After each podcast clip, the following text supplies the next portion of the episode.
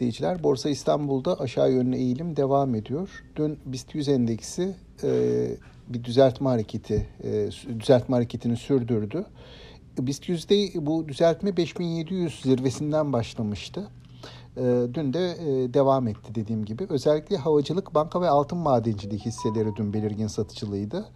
E, buna karşılık perakende ticaret hisselerinde market e, zincirleri tarafında biraz daha ılımlı e, bir satış vardı. Daha dirençli kalmayı başardılar bu hisseler. Dünkü kapanış sonrası BIST yüzdeki düşüş günlük yüzde üç buçuk oldu. Yıl sonu kapanışına göre de yüzde dokuz buçuk oldu. Bir taraftan zirveye baktığımda zirve seviyesine göre de kayıplar yüzde on üçü bulmuş. Ee, burada tabii bankacılık sektörüne bir parantez açmak uygun olur. Banka sektör endeksinde e, zirveden e, dünkü kapanışa göre düşüş %20'yi buldu. Hatta e, bazı bankalarda %26-25'ler civarında kayıplar var zirve seviyelerine göre. Dolayısıyla hani burada bankacılık sektörünün bu son dönemdeki düşüşte başı çektiğini söylemek mümkün. Özellikle bilanço beklentilerinin nispeten kuvvetli olduğu dördüncü çeyreğe ilişkin beklentilerin kuvvetli olduğu bir dönemde bu satışların gelmesi aslında biraz 2023'ün hikayesinin de 2022'deki kadar güçlü olmayabileceğinin bir e, belirtisi diye düşünüyorum.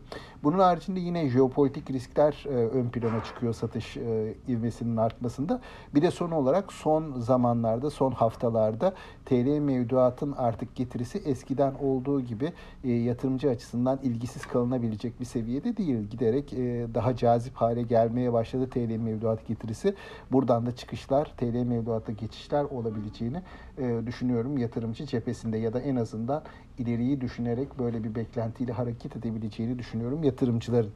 E, BIST'in bugünkü seyri nasıl olur e, konusuna gelince bugünkü seyir e, pek çok açıdan önemli. Çünkü e, borsanın bu 5000'in hafif altında olan bir desteği olduğu tahmin ediliyor. Genelde teknik analizde e, böyle hesaplanıyor. E, dolayısıyla bu desteğin e, çalışıp çalışmayacağı, bu seviyeden bir piyasanın tepki görüp görmeyeceği merak konusu. Eğer e, bu aşağı yönlü e, kırılacak olursa yani 5000 seviyesinin altında e, belirgin şekilde kalınacak olursa aşağı yönlü eğilimin bir süre daha devam edebileceğinden endişe ediliyor. O yüzden piyasa bugün e, gelişmeleri çok yakından takip edecek diye düşünüyorum.